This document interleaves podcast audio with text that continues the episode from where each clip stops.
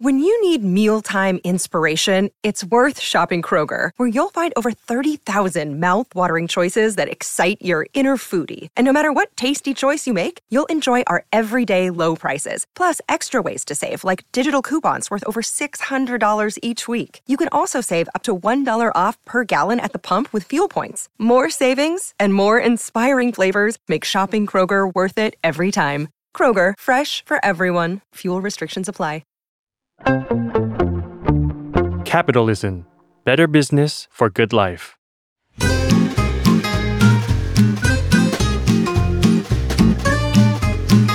Day One Podcast กับย้อยนภศรศิวิราช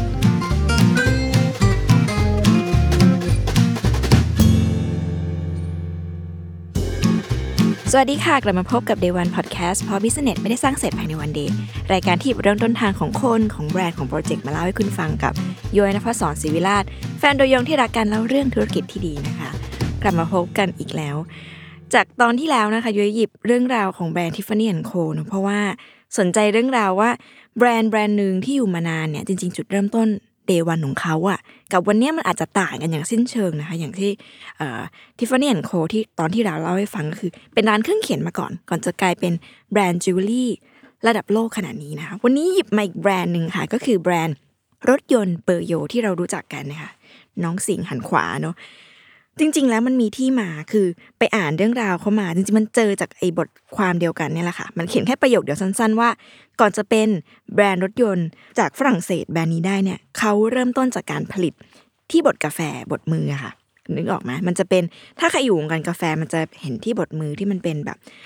ไม้เหมือนลิ้นชัก แล้วก็มีที่บดอันนั้นแหละค่ะคือก็คือที่บดเปอร์โยนะคะ ซึ่งก่อนหน้านี้เขาทำสิ่งนี้มาก่อนนะคะ แล้วเขาก็ทำ หลายอย่างเลยเครื่องสูบน้ำก็ทำโครงร่ม ซีดล้อจักรยานก็ทำนะคะ พอไปเจอข้อมูลนี้มาก็เลยไปค้นหาว่า เรื่องราวของแบรนด์นี้มันเป็นยังไง จากวันนั้นสู่วันนี้ที่กลายเป็นแบรนด์รถยนต์จากยุโรปที่มีทรงอิทธิพลในโลกนะคะเขามีเรื่องราวกว่า 212 ปี นับถึงตอนนี้ย212 ปีแล้วนะ ว่ามันมีความเป็นมาอย่างไง แล้วก็จุดเปลี่ยนจุดพลิกผัน หรือแม้กระทั่งว่าเขาขายรถตลอด 200 ปีได้ยังไง วันนี้จะเล่าให้ฟังนะคะ ต้องย้อนกลับไปก่อนตอนทำข้อมูลเรื่องเนี้แม้ว่าอ่านประวัติของแบรนด์เองก็ตามเนี่ยยุเจอข้อมูลของรุ่นรถเยอะมากจนแบบโอเวอร์เลย คือไม่สามารถจะ get to ได้ว่าแบบรถ 201 203 ดังนั้นวันนี้นะขอออกตัวไปก่อนว่าจะไม่ได้มีเรื่อง ราวของรุ่นรถหรือว่านวัตกรรมของรถขนาดนั้นนะคะ แต่จะหยิบ history ก่อนจะมาเป็นรถ หรือแม้กระทั่งรถอาจจะรีแคปสั้นๆ ว่าสุดท้ายมันเกิดอะไรขึ้นน่ะนะคะ มาเล่าให้ฟังออกตัวไปก่อนเลย เพราะว่าก็ไม่ใช่ผู้เชี่ยวชาญด้านรถมาก แต่ว่าถ้าใครฟังอยู่ หรือว่าทางแบรนด์เกี่ยวกับรถฟังอยู่ แล้วอยากจะมาเล่าเอง ในรายการเดวันยินดีมากๆเลยนะคะ ซึ่งถ้ามันมีอุตสาหกรรมรถรายการเราก็จะแบบ หลากหลายมากขึ้นเนาะเพราะว่ามันจะมีแต่เรื่องแฟชั่นใช่ไหมล่ะเอาละค่ะมาฟังเรื่องราวของเดวันของเปอร์โยกันนะคะ ย้อนกลับไปอย่างนี้ค่ะ เปอร์โยเนี่ยมันเริ่มต้นตั้งแต่ปี 1810นะคะ1810 มันเริ่มจากตระกูลเขาเนี่ยจริงๆอะเป็นช่างสีคนฟอกหนัง เป็นตระกูลที่เก่งเกี่ยวกับเรื่อง ช่างหล่อโลหะโลหะวิทยาต่างๆนะคะสองพี่น้องเนี่ยเขาก็ก่อตั้งบริษัทนี้มา มันเป็นช่วงปฏิวัติอุตสาหกรรมพอดีนะคะ ก็เป็นโรงงานหรือเป็นบริษัทที่ขึ้นชื่อว่าดูแลพนักงานดีมากนะคะ เอาจริง ๆ อย่างนี้คือสมัยก่อนเนี่ยคนเขาก็แบบทำไร่สวนไร่นาเนาะ แต่ตระกูลนี้เขาสามารถระดมคนระดมคนงาน หรือดูแลคนงานให้สามารถทำเหล็กทำหล่ออะไรเงี้ย หรือแม้กระทั่งทำอุตสาหกรรมทอผ้าย้อมผ้าอะไรพวกนี้ได้นะคะก็เลยเกิดเป็น กิจการครอบครัวขึ้นมา ในช่วง 1810 นั้น ทีนี้ส่งต่อมาถึงรุ่นลูกรุ่นหลานค่ะ รุ่นหลานเขาก็รู้สึกว่าเอาสิ่งที่ครอบครัวทำมาต่อยอด มีลูกหลานหลายคนเนาะเขาก็ต่างแยกย้ายกันไปทำโรงเหล็ก หรือว่าโรงสีกันมากมาย ก็คือเป็นอุตสาหกรรมที่เกี่ยวกับธุรกิจเกี่ยวกับเหล็กทั้งหมดน่ยนะคะ เริ่มตั้งแต่ 1824 อันนี้ไล่มาเนาะสิกว่าปีต่อมานะคะ ก็เป็นครอบครัวที่เชี่ยวชาญด้านการทำเครื่องไม้เครื่องมือเกี่ยวกับช่างทุกประเภท ไม่ว่าจะเป็นใบมีดใบเลื่อยค้อนเนี่ยเขาทำหมดนะคะ10กว่าปีต่อมาค่ะ มันก็เลยเริ่มมีหนึ่งในครอบครัวนั้น เขาเริ่มทำเครื่องบดกาแฟ จริง ๆ อยากจะต้องต้องบอกว่าเขามีหลายครอบครัวเนาะเหมือนถึงว่ามันเริ่มจากเออพี่น้องสองคนก่อตั้งมีลูกหลาน ครอบครัวเขาก็ทำสิ่งนี้กันมา บางก็ผลิตเครื่องจักรบ้านก็ผลิตเอ่อโรงสีบางก็ผลิตอุปกรณ์ต่างๆ แต่ว่าทุกคนอะเอาสินค้านะคะมาขายรวมกันในแคตตาล็อกแคตตาล็อกเดียวเนาะทุกคนก็ต่าง หาสินค้าใหม่ๆหรือว่าทำสินค้าใหม่ๆก็มีบ้านหลังหนึ่งนะคะทำเครื่องบดกาแฟ ซึ่งปัจจุบันเนี่ยเขาก็โอนกรรมสิทธิ์การผลิตเนี่ยให้กับคนอื่นๆ แล้วแหละในเครือในตระกูลนะคะ แต่ว่ากระบวนการวิธีการหรือกลไกเกี่ยวกับเหล็ก เกี่ยวกับการบดเนี่ยก็ยังเป็นแบบ 200 ปีที่แล้วอยู่นะคะ ทีนี้ถามว่าไอ้เครื่องบดกาแฟมันดีงามยังไง จริง ๆ มันเป็นนวัตกรรมในยุคนั้นเลยคือ เขาสามารถผสมผสานเหล็กกับไม้ออกมาได้ แล้วก็มันเป็นกลุ่ม เป็นเป็นที่บดที่แบบปฏิวัติอะคือไม่ใช่บดแค่กาแฟนะคะมันก็บดพริกพริกไทยและเกลือได้ โดยใช้กลไกคล้าย ๆกัน จากการเกิดขึ้นของไอ้เครื่องบดกาแฟเปอร์โยนเนี้ยมันทำให้ผลิตภัณฑ์ในครอบครัวนี้นะคะ จากเดิมที่ผลิตอาจจะเป็นหนึ่งหมื่นกว่าชิ้นต่อปีต่อเดือนเนี่ยมันก็เพิ่มถึงสิบเท่า มันเกิดจากความต้องการของสินค้าด้วยคือ พอสินค้ามันเยอะขึ้นมีความหลากหลายมากขึ้น คนในยุคนั้นก็รู้สึกว่าเอ้ยเลยเลือกใช้ มีความต้องการ demand supply มันก็สอดคล้องกัน อันนี้คือเรื่องราวในปี ศตวรรษที่ 18 นะคะ 18xx เป็นต้นไป ทีนี้ค่ะ เรื่องราวต่อมา จริงๆ ก่อนจะเป็นยุครถยนต์อย่างที่เรารู้จักเปอร์โยกันเนี่ย แล้วก่อนที่จะเป็นเรื่องอุตสาหกรรมเหล็กต่างๆ เนี่ยรู้ไหมอันนี้เป็นข้อมูลที่ได้พบและตกใจมากแล้วตื่นเต้นมากก็คือ เปอร์โยที่ทำเหล็กเนี่ยค่ะเขามีอิทธิพลต่อวงการแฟชั่นมาก่อนด้วย เกี่ยวกับปารีสอ่าจริงต้องบอกว่าแบรนด์นี้อยู่ที่ฝรั่งเศสนะคะจริงๆมันจะเป็นเมืองเล็ก ๆ อยู่ในฝรั่งเศส ที่ถามว่าเปอร์โยมีอิทธิพลต่อวงการแฟชั่นของปารีสหรือฝรั่งเศสยังไงนะคะมันเริ่มจากนี้ในศตวรรษนั้นนะคะมันเป็นจักรวรรดิฝรั่งเศสใช่ไหมคะทุกคนก็จะแต่งตัวแบบ elegant อ่ากระโปรงสุ่ม กระโปรงสุ่มนี่แหละค่ะปฏิวัติวงการ เพราะว่าสมัยก่อนเนี่ยในปี 1850 เหล่านั้นเนี่ย ผู้หญิงเวลาใส่กระโปรงสุ่มมันก็จะเป็นการใช้หวายมาสารสารซึ่งมันหนักมากๆนะคะ ครอบครัวเนี่ยเขาก็นำเสนอสินค้าใหม่ขึ้นมาก็คือทำกระโปรงสุ่มด้วยโลหะเบานะคะ ซึ่งเบาและบางมากๆ มันเกิดจากว่าครอบครัวเนี้ยเขาไปคิดค้น สิ่งที่เรียกว่าเครื่องรีดเหล็กแบบเย็น ไม่รู้ว่ามันเป็นยังไงเหมือนกัน เอาเป็นว่าเขาสามารถรีดให้เหล็กเนี่ย มันบางแล้วก็เบาได้ มันก็เลยกลายเป็นว่ากระโปรงสุ่มที่มันเคยหนักๆ เพราะว่าเป็นไม้หวายเนี่ย มันก็เหลือเป็นโลหะบางๆ เบาๆ หนักเพียง 200-400 กรัมเท่านั้นนะคะ กลายเป็นว่าสิ่งนี้มันฮิตมากๆ เขาผลิตกันถึง 25,000 ชิ้นต่อเดือน หรือว่าแบบเออหนึ่งพันชิ้นต่อวัน อันนี้ก็ถือว่ามันเซอร์ไพรส์มากๆแล้วนะ ไม่พอค่ะ นี่ถามว่าในยุคที่เขาเลิกใช้กระโปรงสุ่มแล้วหันไปใช้โครเซต แบบว่าชุดชั้นในที่มันรัดๆเอวสูงๆอะเนาะถามว่าส่งผลต่อธุรกิจไหมส่งผลค่ะ แต่ไม่ใช่ลบ แต่ส่งผลบวกเพราะอะไร เพราะว่าแทนที่เขาจะทำไอ้กระโปรงสุ่มเนี่ยเขาก็เปลี่ยนมาเอาเหล็กนะคะ บางๆเนี่ยมาทำเป็นโครเซตซึ่งฮิตกว่าเดิมอีก เพราะว่ากลายเป็นว่าจากเดิมที่ผลิตกระโปรงสุ่มได้วันละพันตัวเนี่ยพอผลิตโครเซตได้เนี่ยนะคะ เขาผลิตได้ถึงวันละหกพันตัว มีความต้องการสินค้าขนาดนี้เลย เนี่ยแหละค่ะ จะเห็นว่าในยุคนั้นเนี่ยเขามีสินค้าตั้งแต่ใบมีด ใบเลื่อย ค้อน ที่บดกาแฟไปจนถึงกระโปรงและโครเซตลัดตัว น่าสนใจมากๆ ต่อมาค่ะ 10 ปีหลังจากนั้นนะคะในปี 1867 อันนี้ยังอยู่ในปีศตวรรษที่ 18 นะคะยังไม่เข้าเข้าสู่ 19xx ของเราเลยนะคะยุคนั้นเนี่ยพอเขาทำกระโปรงสุ่มทำโครเซตก็ยังเวียนวนอยู่ในอุตสาหกรรมทอผ้าและผ้าแล้วก็เหล็กนะคะ รู้ไหมคะเขาทำอะไรต่อ อ่าทายถูกต้องก็คือเครื่องจักรเย็บผ้า ถามว่ามันนวัตกรรมยังไงนะคะ สมัยนั้นเนี่ยก็ยังเป็นเครื่องจักรเย็บผ้าทั่วไปยังไม่ได้มีการแบบถีบจักรนะคะ ครอบครัวเนี้ยเปอร์โยไม่รู้ว่าบ้านไหนนะคะเขาก็คิดค้นจดสิทธิบัตรจากเย็บผ้าที่ให้สามารถวางผ้าในด้านแนวหนึ่งเนี่ยเย็บตูดไปทีเดียวได้เลย รวมถึงคิดค้นการแบบเย็บแป้นต่างๆ ที่เราเห็นกันในปัจจุบันนะคะนี่แหละค่ะมันคือเกิดในยุคนั้น ซึ่งพอ ต่อมามันก็มีการใช้มอเตอร์ในการเย็บผ้ากันอย่างแพร่หลายนี่แหละ แต่ว่าสิ่งนี้เขาก็หยุดผลิตไปนะคะ คือตระกูลเนี่ยหยุดผลิตจากเย็บผ้าไปในช่วงช่วง 1920 XX เป็นต้นไป เพราะว่าเป็นช่วงสงครามโลกพอดี แล้วก็โรงงานโดนบอมนะคะก็เลยต้องเลิกผลิตไป ย้อนกลับมาที่เรื่องราวตอนเดิมค่ะก็คือ 18XX หลังจากที่เขาผลิตต่างๆ นานามามากมาย ยุคนั้นนี่ยังไม่มีแบรนด์นะคะ เขาเริ่มทำแบรนด์จริง ๆ นั่นก็ปี 1870 ถามว่าทำแบรนด์ยังไงนะคะ ต้องบอกว่าพอมีสินค้าในมือมากมาย มันก็เกิดการลอกเลียนแบบ สิ่งที่เขาจะประกาศตัวได้ว่าเขาเป็นตระกูลที่ทำสิ่งนี้นะ ก็ก็เลยเริ่มใช้ตาสัญลักษณ์สิงโตอย่างที่เราคุ้นกันในหน้ารถอะนะคะ เอาสิงโตเนี่ยเป็นเครื่องหมายการค้า ซึ่งสิงโตตัวนี้ก็ไม่ได้อยู่ดีๆ ก็อยากจะใช้สิงโตนะ แต่มันคือเป็นเครื่องหมายประจำเมืองของ ของเมืองที่เขาเริ่มต้นในการผลิตที่ตระกูลนี้อยู่นะคะ ก็เริ่มมีการใช้สิ่งนี้ขึ้นตั้งแต่ร้อยกว่าปีที่แล้วถึงว่าล้ำมากๆ โดยการปรากฏของคุณสิงโตเนี่ยเป็นการแบบสลักอยู่บนใบเลื่อยนะคะ ซึ่งที่น่าสนใจก็คือว่าโลโก้ในยุคนั้นนะคะต้องไป search ดูมันสวยมากๆ เขาออกแบบโดยช่างเจวเวลรี่นะคะ คือต้องบอกว่าเขาให้ความสำคัญกับ อะไรพวกนี้จริง ๆ ตั้งแต่ไม่ว่าจะแบรนด์เปอร์โยเองหรือว่าแบรนด์ Tiffany & Co. เนาะคือจะบอกว่าอยู่ดีๆเนี่ยการที่แบรนด์แบรนด์หนึ่งมันจะอยู่มาอย่างยาวนานได้มันคือแบบวิสัยทัศน์มันคือรสนิยมมันคือหลาย ๆ อย่างรวมกันมันไม่ได้อยู่ดีๆ ก็แบบเกิดขึ้นได้นะคะ อันนี้ก็ไปไกลละกลับมาค่ะ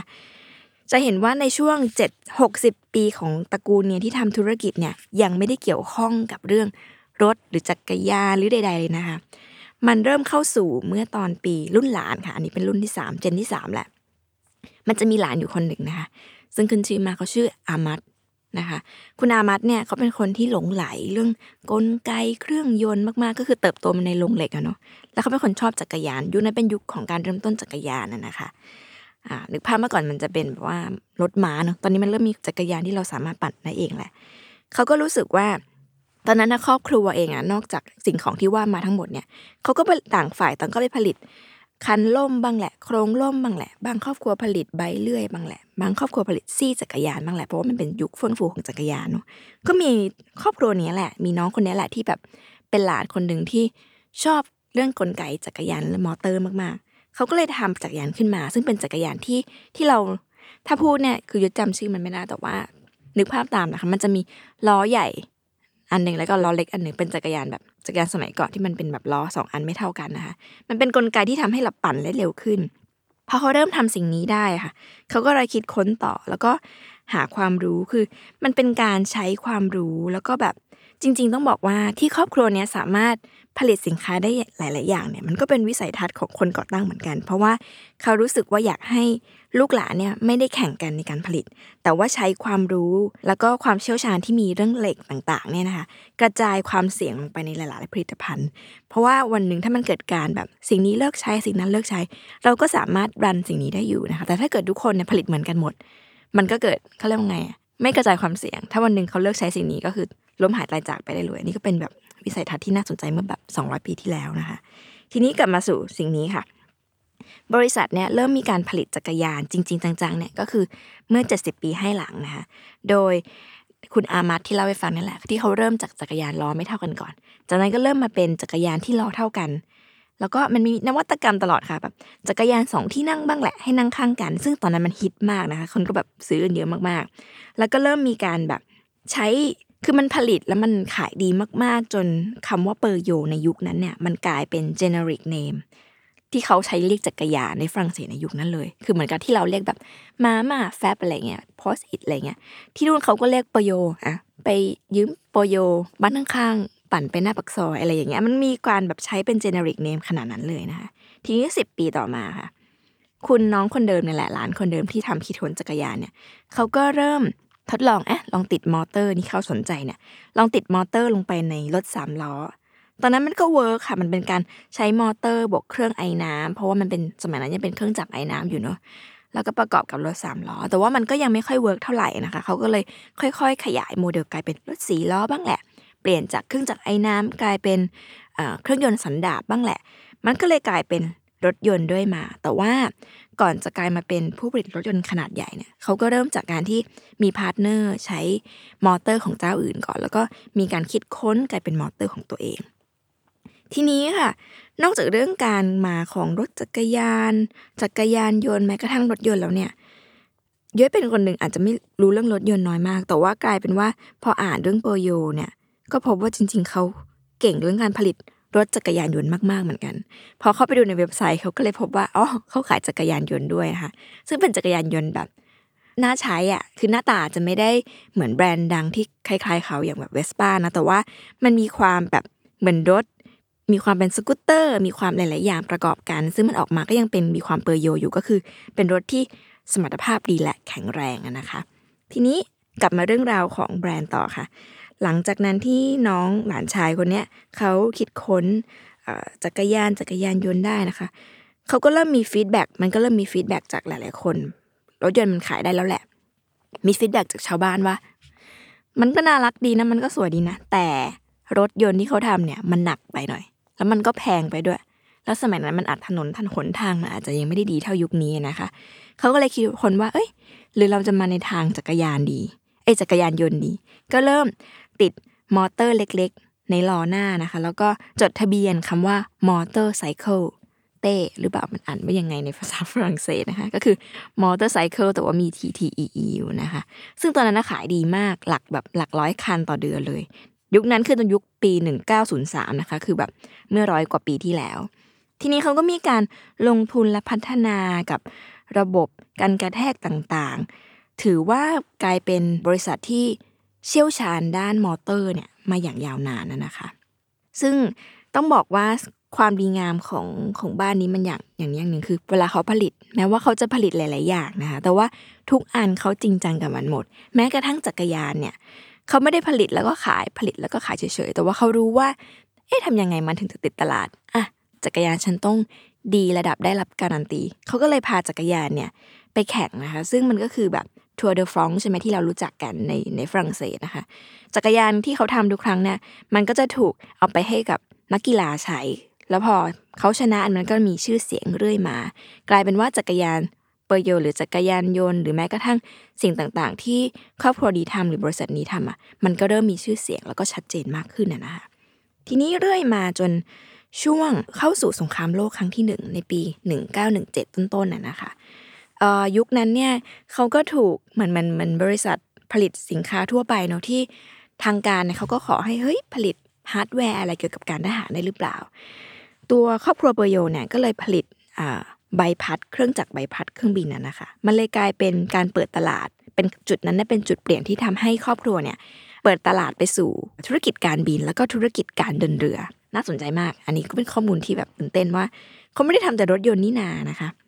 ซึ่งยุคนั้นเนี่ยมันคือยุค 20 ปีต่อมาหลังจากที่คุณ Armand เขาทำจักรยานเนาะก็เป็นยุคที่เขาสนใจเรื่องการแบบเดินเรือเครื่องเรืออะไรพวกนี้นะคะ เขาก็เลยไปทำงานกับ partner ที่เป็นผู้ผลิตเรือยนต์เรือเร็วนะคะแล้วก็สร้างแบรนด์ขึ้นมามันคือแบรนด์ชื่อว่า Maritime p e r y o นะคะเป็นการแบบขายรถขายเรือยนต์เนี่ยแหละขายเรือหรูในสมัยนั้นนะคะ แต่ว่ายุคนั้นเนี่ยพอทำเรื่อยมาเนี่ยจริงจังแหละ แต่ว่า financial หรือว่าการเงินมันก็ไม่ค่อยดีเท่าไหร่ เพราะว่ามันก็ไม่ได้ขายได้เร็วเหมือนกับจักรยานยนต์หรือว่ารถยนต์นะคะ สุดท้ายก็ต้องยุติธุรกิจนี้ออกไป แล้วก็ไปโฟกัสเกี่ยวกับการสร้างโรงงานผลิตรถยนต์แทน ที่ในยุคต่อมาค่ะหลังจากที่เปโยเข้าสู่วงการผลิตจักรยาน จักรยานยนต์แล้วก็เครื่องยนต์ต่างๆ ได้แล้วนะคะ เขาก็มีการผลิตมอเตอร์ไซค์มันมีการพัฒนามาหลายๆรุ่นแหละ แต่ว่ายุคนั้นเนี่ยมันเป็นเขาเรียกว่าไงอะวิกฤตเศรษฐกิจ ในยุคปีแบบแรกๆ 1926 เนี่ย อย่างที่บอกคือ พอมันผลิตจักรยานยนต์ได้ดี มันก็เริ่มมีคู่แข่งใช่ไหมคะ มันก็เริ่มมีแบรนด์จากอิตาลีบ้างแหละ แบรนด์จากประเทศอื่นๆบ้างแหละ เข้ามาใน เข้ามาแย่งส่วนแบ่งตลาด สิ่งที่เปอร์โยทำแล้วก็แก้เกมเนี่ยก็คือ พัฒนาให้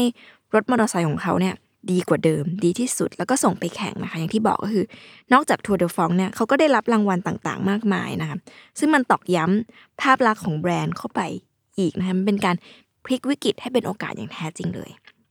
หลังจากนั้นนะคะ 30 ปีต่อมาเขาก็เริ่มผลิตสกูตเตอร์ เพราะว่าอินเตอรี่เนาะทำสกูตเตอร์ออกมาแข่งนะคะปโยก็เลยแบบอะงั้นทำบ้างและทำให้ดีกว่า ก็เลยกลายเป็นเอ่อสกูตเตอร์ที่ใช้เครื่องยนต์แบบพรีเมียมนะคะแล้วก็ขายดีมากๆเลย ขายดีกว่าสมัยจักรยานยนต์นั้นอีกนะคะ ต่อมาค่ะ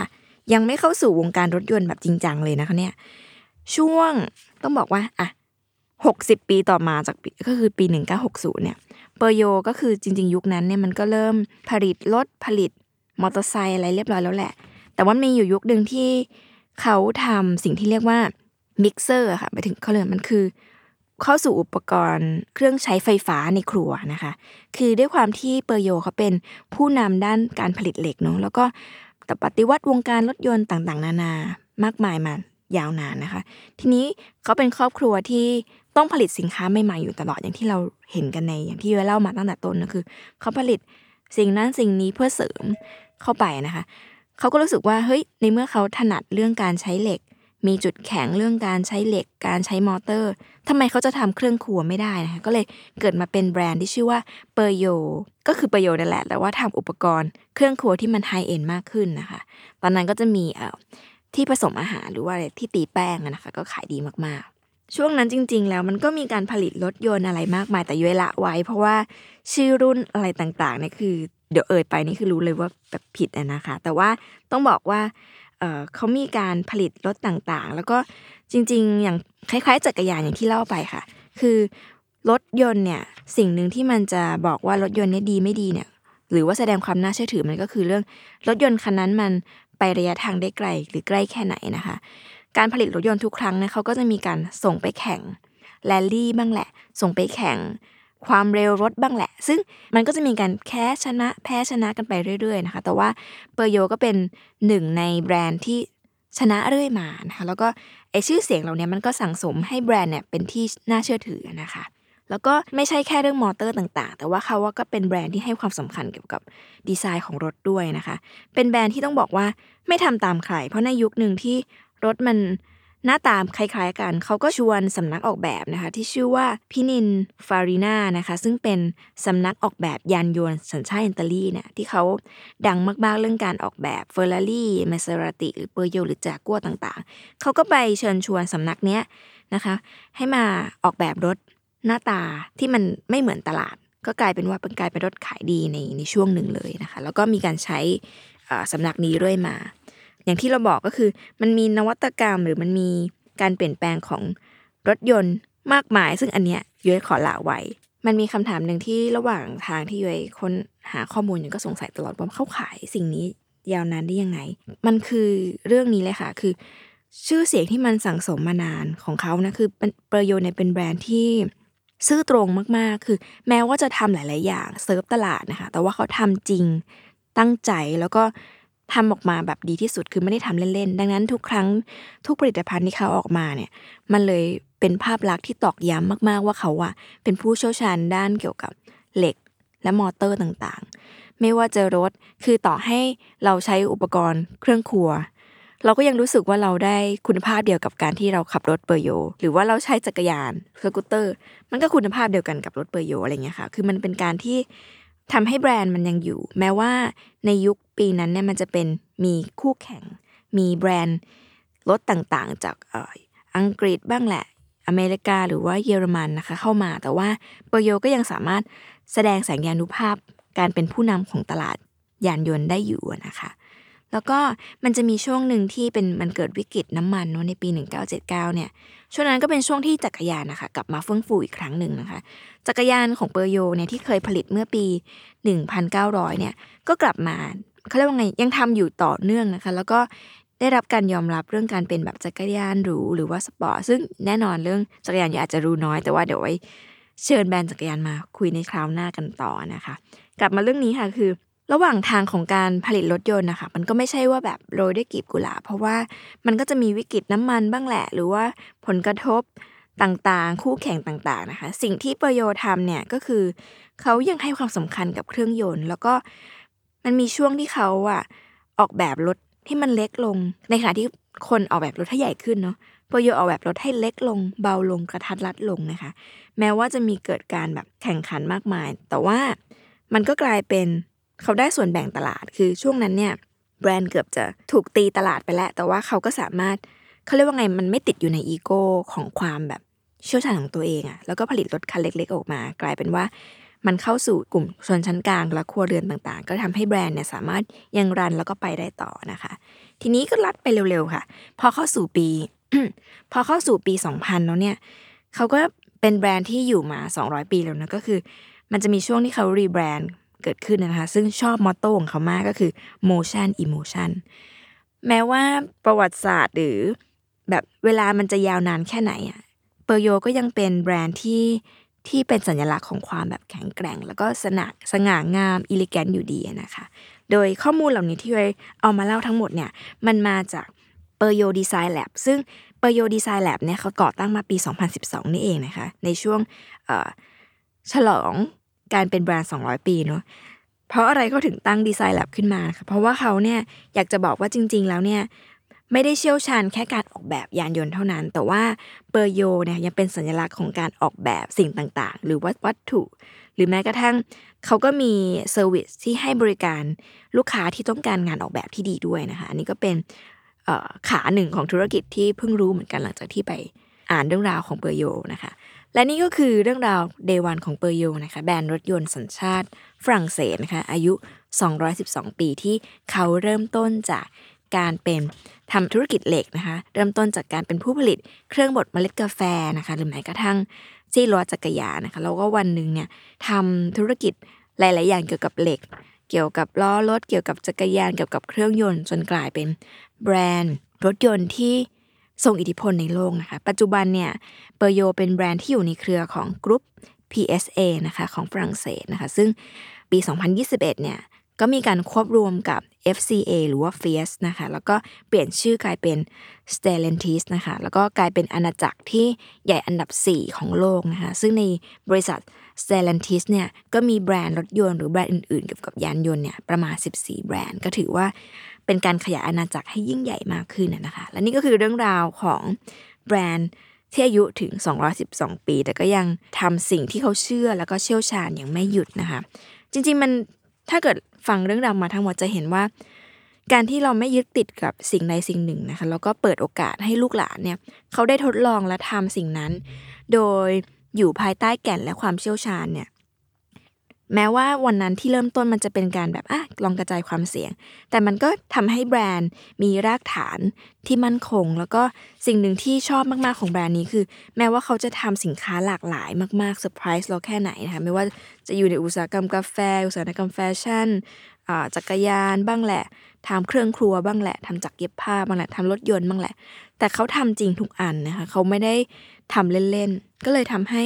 สิ่งนี้มันก็ประกอบกันหลาย ๆ ครอบครัวมันก็เป็นชื่อเสียงที่สั่งสม แล้วก็กลายเป็นแบรนด์ที่ยิ่งใหญ่จนทุกวันนี้นะคะ ก็นี่ก็คือเรื่องราวของแบรนด์เบอร์โยนะคะ แล้วก็กลับมาพบกับ Day วันของแบรนด์ต่างๆ ได้ใหม่รวมถึงชวนแบรนด์ไทย หรือว่า distributor มานั่งคุยอย่างที่เราเป็นมานะคะพบกับรายการ Day One Podcast ได้ใหม่ในวันศุกร์หน้าที่ Capital Listen และ s ซ m o n Podcast สำหรับวันนี้ สวัสดีค่ะ